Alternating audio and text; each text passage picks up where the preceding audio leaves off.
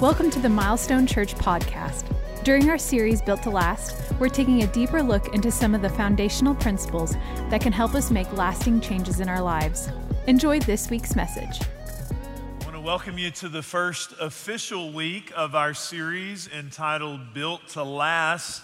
Last weekend, if you didn't have the opportunity to join us, I gave us an introduction to the series so that we could get started with thinking about where we're going over the next several weeks as we're talking about building our lives in such a way and the fact that it can outlast us, that it can live beyond us, that it can work. In fact, that's one of the greatest dreams of my life is that I might communicate the Bible in such a way that it really works in your life, that your faith really works in real time, that it affects your marriage, your parenting, your dating, your children. It affects every area of your life. And so we're talking about built to last. And I want to ask it in kind of a sort of basic question, and that is how do you know if you're saved? That's a term that's used in the Bible to say you, you you were lost, now you're saved. The Bible uses the picture of you were, you were lifeless and yet you were born again by the Spirit. The Bible says you were dead and you came back to life. How do you know if you were dead and came back to life? How do you know if you've been born again? How do you know if you're saved? Because the answers to those questions tell you how are you building, and the, the answer to those questions will tell you if you're building on the foundation of Jesus Christ if you're building on that foundation. As I said, when we built this structure, a lot of time, a lot of energy, a lot of money before you ever even see anything, a lot of work. And I remember coming out here when we started working on the foundation prep. And there were these people out there that their whole job was to test the soil. And there was time spent putting water and making sure the composition of the soil. You call it a soil boring and they would take samples of the soil and they would see because there's a lot of clay here and does it have enough moisture and what's the rock content and how much sand's in there and, and just making sure that the composition of that soil could stand the test of time. So, this week we're going to look at our foundation, and if you will, using the metaphor, we're going to bore down in a little bit into our souls and we're going to say, Am I saved? Am I building on the foundation of Jesus Christ? Because it's all about Jesus. It's Jesus plus nothing equals everything. And so other people around you, like when they sing those songs, how beautiful, how wonderful, how he's a keeper of his promise and his word. It's like, man, they sing that with such passion, like that's so real to them. This Jesus they can't see, they seem like, man, they seem like they have this real relationship, and I see evidence and fruit of that. Like, like how does that happen? Well, we're going to all look at how do we know if we have that personally?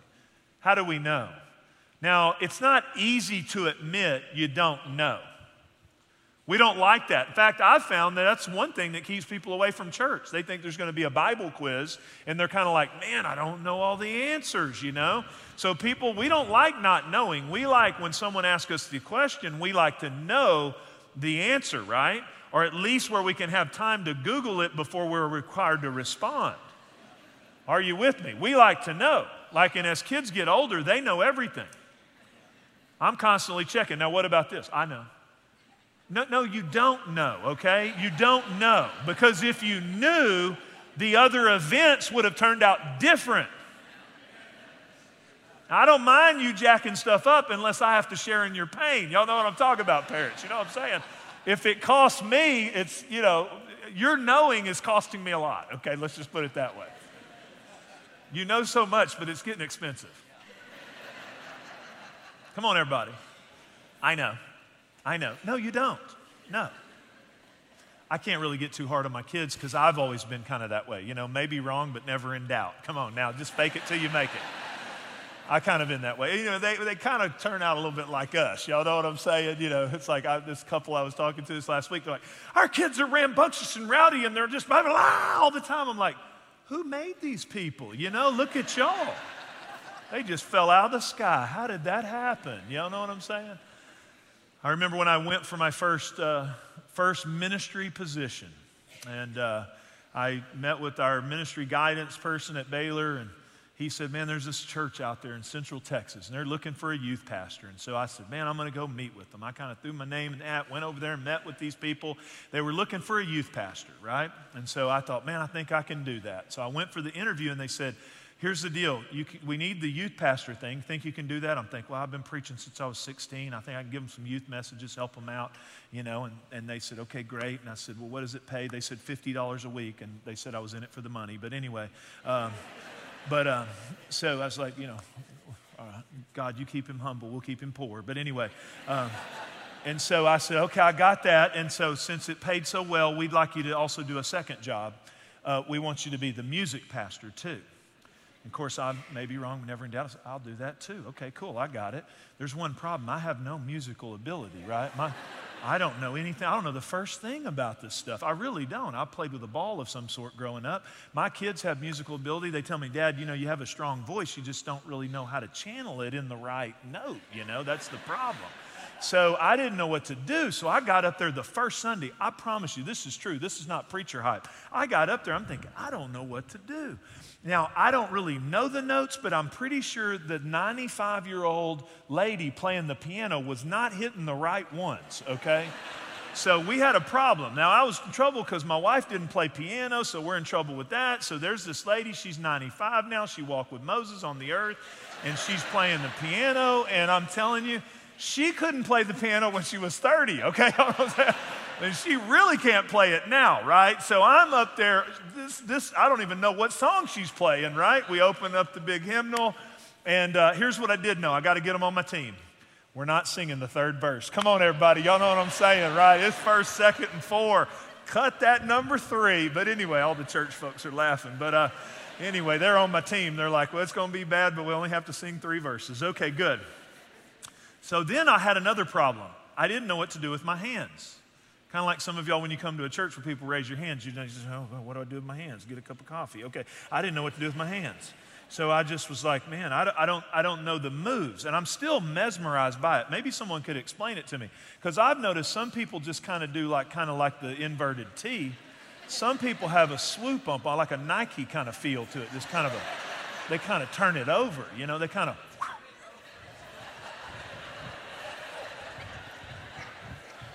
I just kind of just did whatever, you know. I just kind of just keep it moving, people.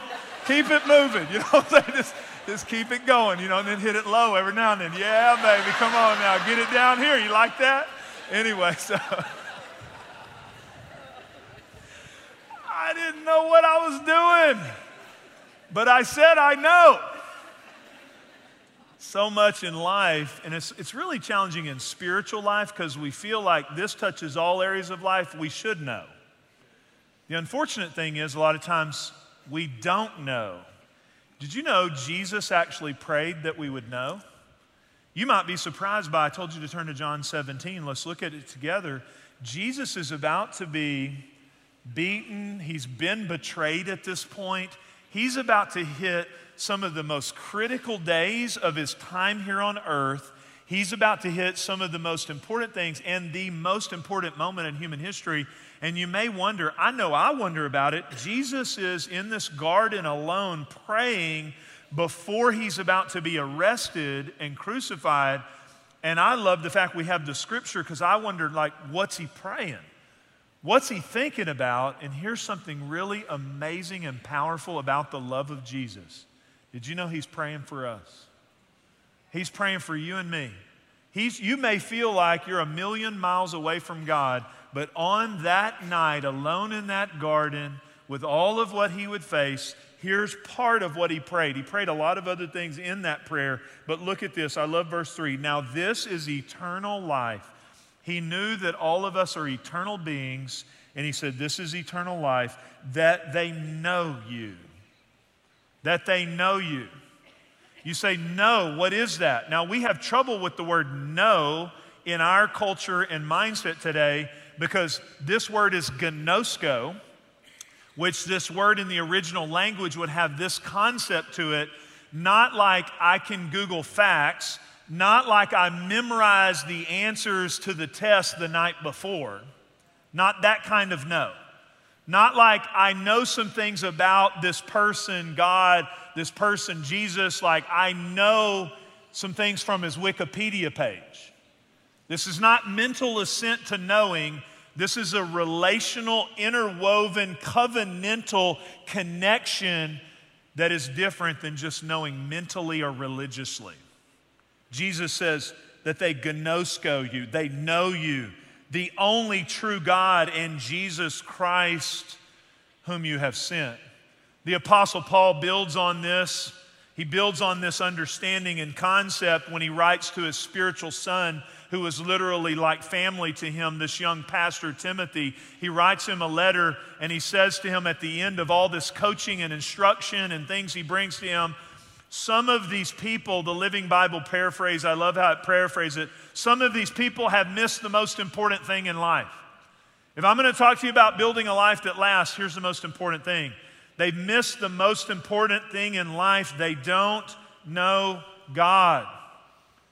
And so you say, why would someone miss the most important thing? How could anyone say, look, I, I, I missed this most important thing? Because I believe the Bible tells us that we're created in the image of God.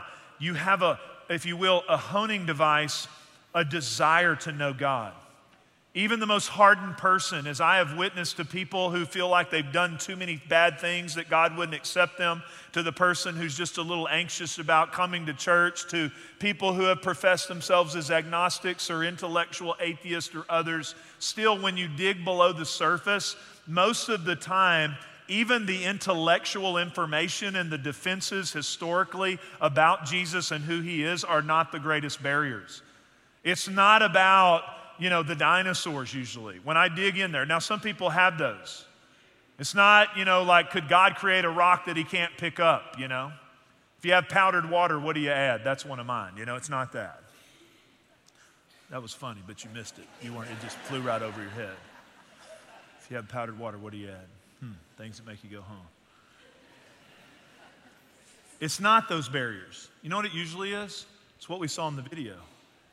If my dad wouldn't take care of me and he couldn't be trusted, and people in my life have hurt me, why would I ever trust a relationship with a God who might treat me like the relationships that I've had here on earth? One of your largest barriers is to let your pain and your challenges be superimposed on a God who loves you, and I promise you, he will always deliver and keep his promise and his word to you. So, a lot of times there's these barriers. And so, we all are on a journey. But we all desire to know God. We really do. We all have a hole inside of us that can only be filled by being loved by the God who created us. That's what we desire. So we act like we know, but many times we don't know because there's all these hindrances and barriers. I myself was fortunate. I was fortunate that I grew up around God and I, I grew up in an atmosphere where I was introduced to Him early. And you know, again, some say, well, you know, I, I have, some of you have a testimony where you, you, had all this pain and challenge, and then God saved you from it. And by the way, you're sometimes the most radical lovers of God because you know what it's like to live without Him. But you know, equally as important is to have a perspective that what if, what would my life be like without God? I don't underestimate these young people who receive Christ because I'm going to tell you, their sincerity and their foundation, Jesus says, Come to me like a child. And as I said last week, when you talk about built to last, why are we big on the next generation here and introducing them to a real Jesus that they walk with? Why? Because remodel is a whole lot more challenging than new construction. So we want to set them up with those principles. I, early age, 12 years old, around my family dinner table, was I perfect? No. Did I get off course? But yet Jesus bringing me back and growing, and I look back and think, man, thank goodness he got a hold of me early because I don't do anything halfway. Some of you are like, Pastor, you don't know me, man. I'm a radical sinner. I appreciate a good sinner. I think I would have been an incredible sinner. You wouldn't have wanted me leading the fraternity, you know what I'm saying? We end up in Tijuana, baby. You know what I'm saying? I mean, it's going to be on. That's why I love some of you who are real far from God, but the party's kind of ending, and you're like, man, I need something different, and this is affecting my marriage and my kids. Look, in the same way you're radical about all these other things, is the same way you're going to live for Jesus and build a foundation that will last. He loves to get a hold of a good sinner. You know what I'm saying? I figure if you're going to be a sinner, why be religious and fake it? Just be a good one. Be a real one. So Jesus got a hold of my life early, and I'm here to tell you it's the only way to live. You'll never trade him back in. Because that foundation then starts to permeate every other area of your life. You say, I want that. I want to know if I'm building on that foundation. Well, before we can talk about if you're building on it, we need to know what it is. So I want to be basic for a minute, okay? What does it mean to be saved? What does it mean to have a relationship with Jesus? What does it mean to build on the foundation of Jesus Christ? Well, you first have to start with your need for Him. You have to start with your broken. We have a philosophy in our world today that is kind of fine, everybody's okay, just do what you want, and we'll all end up in a good place. I don't find that that's my experience. Without Jesus, you end up where you are headed to a lost place. You don't have to teach your kids how to make mistakes. You don't have to teach your kids how to lie. You don't have to teach them how to steal. You don't have to teach them how to say, mine, mine. We're born selfish. We're born broken, sometimes because of broken atmospheres, but mostly just because we have inherited that from our heritage. From the first human beings who fell, we have this broken nature, and sometimes we do the breaking, and other times breaking happens to us. But the reality is, we have a perfect God who we want a relationship with, and we desire to have that relationship. And the reason we feel guilty and the reason we try to don't, we don't know what to do and we feel a little nervous in those settings is why we don't want to worship a God that has the same problems we do. We want that God to be holy. We want Him to be perfect. We want Him to be more powerful than us. Remember, you will come in touch with your need for a power outside of you. The question is is it the true God that you're praying to, or is it just some figment of your imagination? The Bible says there's a broken you and a perfect holy God that existed before the universe was ever created. So, why did Jesus come? This is his message. There's only one option because Jesus was very definitive. He didn't kind of beat around the bush. He said, Here's how you have a relationship with me. He went to the cross to pay a debt that you couldn't pay. The debt was too big for you to have a relationship with a perfect God, so Jesus went to the cross. He hung on that cross. He shed his blood as a payment, and he said, It is finished. There's no more work that needs to be done. I paid the price. And why can we have this knowing that's experiential with this Jesus? Because different than philosophers and other people that people worship, some historical religious figure, Jesus is the only one, to my knowledge, who raised from the dead. He's alive. He's a living Jesus. So now we have a relationship with a living Jesus who rose from the dead. And the Bible clearly says this is his story, this is his message, and he gives this life to you as a gift by his grace. All you have to do is receive it.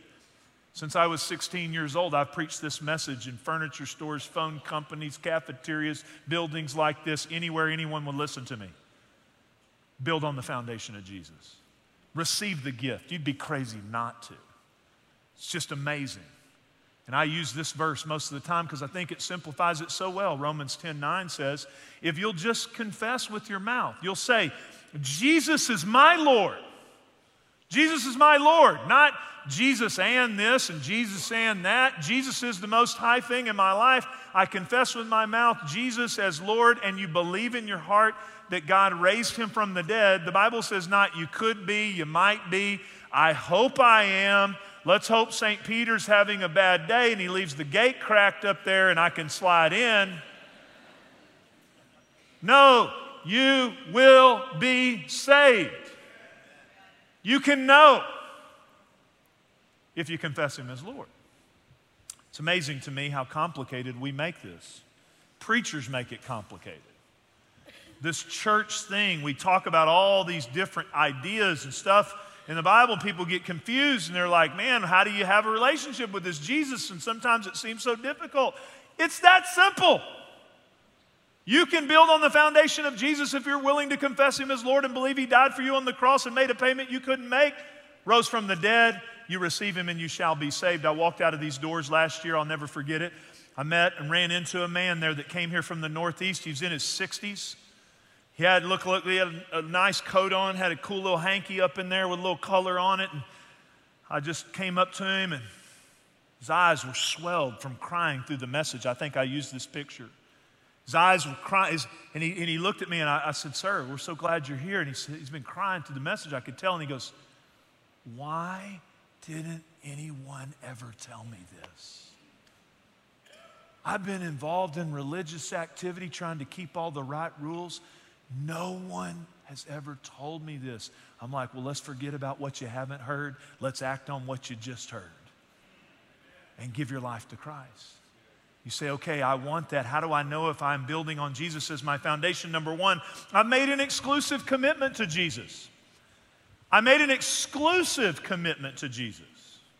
Jesus defined it as exclusive. People today kind of go, well, we're all kind of going the same place, we're just on different roads. That's not, that's, that is totally opposite of what Jesus said. You only have a few options with Jesus. He's either lying, he's a crazy guy, or he is who he says he is. Because he said, I am the way, the truth, and the life. No one goes to the Father. No one knows God. No one spends eternity with God. No one does it except by me. I talked to our worship team, these new create, you know, cool, young, young, kind of cool worship songs where we're just trying to like make people feel good. And we're so glad, Jesus, that you made a way. Every time I hear it afterwards, I say, don't sing that again. Because he didn't make a way. He made the way, the only way. That's the only option. You can't add Jesus to your potpourri of all kinds of other things. Jesus and Buddha, and Jesus and this, and Jesus and a little Zen, Jesus and a little worldly philosophy, and Jesus a little bit. No, no, no, no, no, no. Jesus, he don't mix. He, he, he don't play with that. He said, I'm the only way. See, and it's the same way, by the way, I don't have time to preach this the Bible ties that knowing word with, with marriage and covenant. Paul actually says this mystery of a marriage relationship is kind of like this mystery of this thing I'm talking to you about, the gospel. And so there's this covenantal intertwining exclusivity of the relationship. Brandy, at that time, Anderson, in 1995, we knew each other when we were younger. But when I was a junior at Baylor, my mom invited me to an event, kind of an arranged deal. Brandy was there, woman of God had grew up, praise, praise God. And I decided I want to make that girl my girl so nobody else gets anything that good. Y'all know what I'm saying? So, November the 18th, 1995, I put a ring on her finger and said, You're my girl. No other girls. Me and you. This year we're celebrating 25 years. Okay? Now, if we're all hanging out and somebody asks me, So, Pastor Jeff, how long you been married? And I'll be like, Well, we just kind of known each other, you know, me and her since we were kids. She's looking for that 25 year level anniversary commitment this year. Come on, ladies, can I have a little help? Brother, you need to step up your game. Because, see, 25 year level, I'm committed to you is going to be expensive too, right? So. So, so I ask people, so tell me, you say, how do I know if I'm saved? Well, tell me about the time you had a moment where you put a ring on it with Jesus. Where you said, He's my Lord and I'm exclusively serving Him above all others. Me and Jesus, exclusive. When did it happen? Don't give me this. Well, I just kind of grew up around God. I just kind of went to a church class. I kind of got confirmed. I kind of got catechized. I kind of did this. I kind of joined the church. None of that matters. When did you put a ring on it? When did you say, as from this day forward, Jesus Christ is my Lord and Savior, and I'm exclusively committed to Him above all else? Now you're building on the right foundation. The second thing is I experience his presence, not just information and rules. See, these early disciples that walk with Jesus in these early messages, what I'm preaching to you, see, I'm preaching to you from the word and my experience with Jesus, but I'm leaning on the word as the truth. These early disciples and the Bible we read in their messages, they're sharing firsthand accounts. So when people say, Well, I don't know about that Jesus thing, I don't know if he really raised from the dead. Well, there were people who lost their lives for that truth. These disciples said, I saw this happen. It's so real. they gave their lives for these messages. And so they, this story, this message of Jesus, this gospel, this truth. I love Acts 4:13 when they saw the courage of Peter and John and realized that they were unschooled ordinary men. These people are looking at them. It's not about their education, it's not about their facts, it's not about their ability to wow them with some deep thought. They were astonished and they took note that these men had been with Jesus. They'd been with him experientially. So one of the ways you know that you are saved is you talk to Jesus this morning. You've talked to him recently. You've experienced him. You're not talking about a theory. I like this one. I find a lot of people, and we're going to talk about it next week, struggle with reading the Bible and understanding the Bible. Here's the deal it really helps if the living Jesus is living inside of you when you read it. Now, it'll help because it's true before that, but man, it explodes after that. Because now you got the Holy Spirit guiding you into truth, and it's powerful. And so I love Luke 24. When they walked with Jesus on the road to Emmaus, the post resurrected Jesus, and it says, Did our hearts not burn within us when he explained the scriptures to us? Here's an example 1955, Walt Disney had a vision for a theme park where young people would enjoy themselves and families would be together. So in 1955, he bought all the airtime and it was actually sort of a challenging day this first day at Disneyland. All the rides weren't finished. I think they ran out of hot dogs. You had to pay for every ride. It was over 100 degrees, but it was the most watched televised event of that time. I think over half the American population watched this Disney experience. It was more than the landing on the moon, it was more than the Super Bowl. So, all these people were watching this experience that Walt Disney was talking about that everybody said wouldn't work. And they experienced it through the television, but now, annually, annually, 65 years later, 150 million people experience a Disney park. You're like, Jeff, are you talking about building on the foundation of Jesus and using Disney Park and Disney? Well, here's the thing I've taken my kids to Disney. You're going to need Jesus if you go there, okay? You're going to need him, okay? What am I trying to say? It's one thing to describe an experience or talk about an experience, it's a whole other thing when you've had the experience. Totally different. In the same way it is with Jesus. When you, by faith, surrender to Him, you then begin to experience Jesus, and your ability to understand Him, talk about Him, convey Him is different than a person who just has rules and religious information. Number three, I see clear evidence of his work in my life. He's like, How do I know if I have if I'm saved? How do I know if Jesus is my foundation? He's changing you. Just going to church, just listening to information doesn't change you. In fact, when you go to Discovery 101, 17 years, I think I've missed two of them. Every time I tell people in Discovery 101, what I'm preaching to you this weekend, I would rather you get that and become part of another Bible preaching, Jesus serving church then think that just by coming to milestone and there's all these friendly people and all that that that gives you some kind of access to god and you just are automatically kind of in.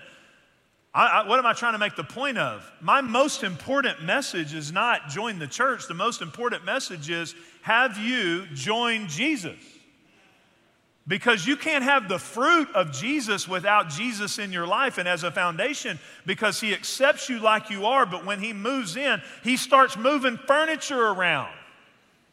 You're like, how do I know if I'm saved? Well, when's the last time you were convicted by Jesus? Don't say that. Don't look at that on the internet. Don't flirt with that person who's not your spouse. Not condemnation. You say, what's condemnation? Well, that is, I'm a loser. Jesus doesn't love me and there's no hope for me. Condemnation pushes you away from Jesus. But a conviction is where Jesus is in there working around and he's drawing you by your desires to change. Because one of the other things is not just you are born again, where you become a new creation, but you also repent, which is a gift where he turns your life around and you go the other way. If being a Christ follower, was a crime, is there enough evidence to convict you? That's how you know if you're building on the foundation of Jesus. There'll be evidence of Him working in there. Here's number four I expect to be with Him for eternity. We don't talk about it a lot in our world today. I've been talking about it more. As I said, my dad's now in eternity, so I'm reading a book right now about heaven and thinking about it. And sometimes we can be so heavenly minded, we're no earthly good. But the Bible gives us an eternal perspective because an eternal perspective influences our motives, it influences our targets, it influences what we live for, and it also gives us hope for the future. Because the longer you live, with all the aches and pains and problems of the world, if you don't have an eternal perspective, you're going to become more depressed and more cynical. But when you have a hope for tomorrow, there's a hope for tomorrow. As you get older, more people you love, they're on the other side of tomorrow. Life is not guaranteed. We had a funeral for a young teenage girl this week at the church. Life is not guaranteed. I'm not trying to scare you, I'm trying to state the facts. Eternity, though, is the follower of Jesus and the person who builds on that foundation is their hope for when all things will be made right. When every knee will bow and every tongue will confess, they will submit to this Jesus. So the person who has that, when they go through grief, they go through it differently, knowing that the present challenges and tribulation are just there for today. They're not our hope for tomorrow. They live for a different target. There's a world of today that it's like we live as if there is no eternity. I guess we're just rolling the dice, hoping it'll all work out. Today's motto is YOLO. You only live once. That's not the Bible motto. The Bible motto is YOLT. You only live twice. You better be thinking about that. You live twice. So eternity matters. And a person who's building on the foundation of Jesus has a whole different perspective. Jesus said, eternal life, at the moment you know God through the person Jesus Christ, eternal life begins then. It begins at that moment. I want to give you a story that's really inspiring to me. I preached about heaven during my Christmas message. As I said, I began to think about it a little bit more. Just think how we need to talk about it a little bit more. It's been lost from the daily diet of most modern Christians. During our Christmas services, we had a bunch. We had on one on a Monday night.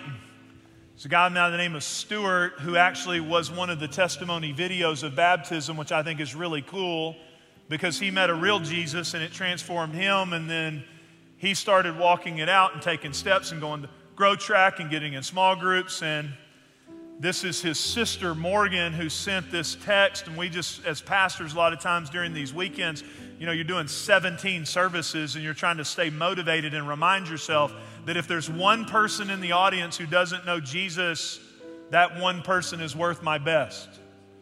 We will serve them, we will love them for that one person. And so we a lot of times will share with each other testimonies because it keeps us excited about 17 services when we've already heard the songs and the message a lot. This is one of the ones we got this Christmas. I want y'all to know, Morgan, I've decided I want to go to heaven. This was Monday night of Christmas services. The way y'all's preacher, I like that. Preach! Y'all's preacher, preacher, preach, preacher. The way y'all's preacher explained stuff on Monday was what I needed to hear because I was still unsure. Now I know what I want. Just wanted to share that with y'all. His wife makes me cry. Give you a little backstory, though. Here's a little bit of history from Stuart of what happened. Here's Morgan. He says, Yeah, we hadn't spoken in nearly two years, but my wife and I had both been praying for her throughout that time, including at Prepare last year. Then our dad passed away unexpectedly in July, and that's what brought us back together again. I gave her my prayer guide from Prepare last year, and when she opened it up, she saw that I had written in it about her in there. Then this year at Prepare, she went to it with my wife and I, and she raised her hand for salvation. And then she went down to the front in front of the entire place. It was amazing to see it all come full circle. That, that you're like, what do you pastors say about it when you send these? We a lot of times send the emoticon, the bullseye target. That's the bullseye. Jesus plus nothing equal everything. And that decision she's made will influence every single area of her life. It's the most important decision any human being can ever make.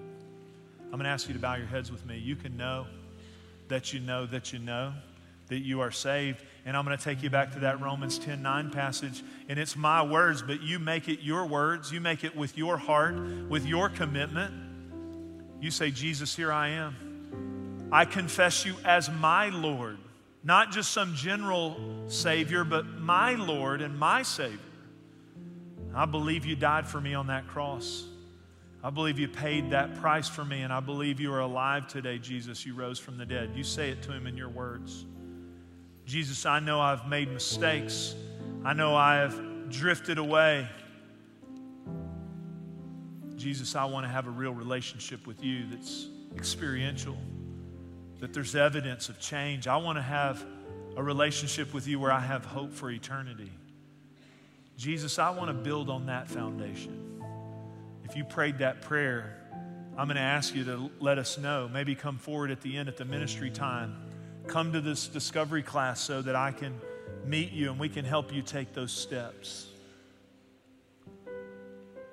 Those of you say, I have prayed that, Pastor, and I am building on that, but I need to recommit to that. Lord, we pray right now. I pray on behalf of all of us we'd resurrender, recommit ourselves to building on the foundation of you, Jesus. You're the King, you're the Lord. So, whatever you say, wherever you lead, we will go. We submit our lives to you. Jesus, we thank you that there's no accomplishment, no achievement, no hobby, no vacation, there's nothing, no medication that can fill our soul like your love does. We thank you for the way you love us with an unconditional love that makes us safe and secure and hopeful for the future. We build on that foundation because that's all that lasts. In Jesus' name. Thanks for listening to this week's message. If there's anything we can do to help you in your walk with Jesus, please don't hesitate to reach out through our website at milestonechurch.com. And if you found this podcast helpful, leave a review on the podcast app or your favorite podcast platform. We hope you have a great week.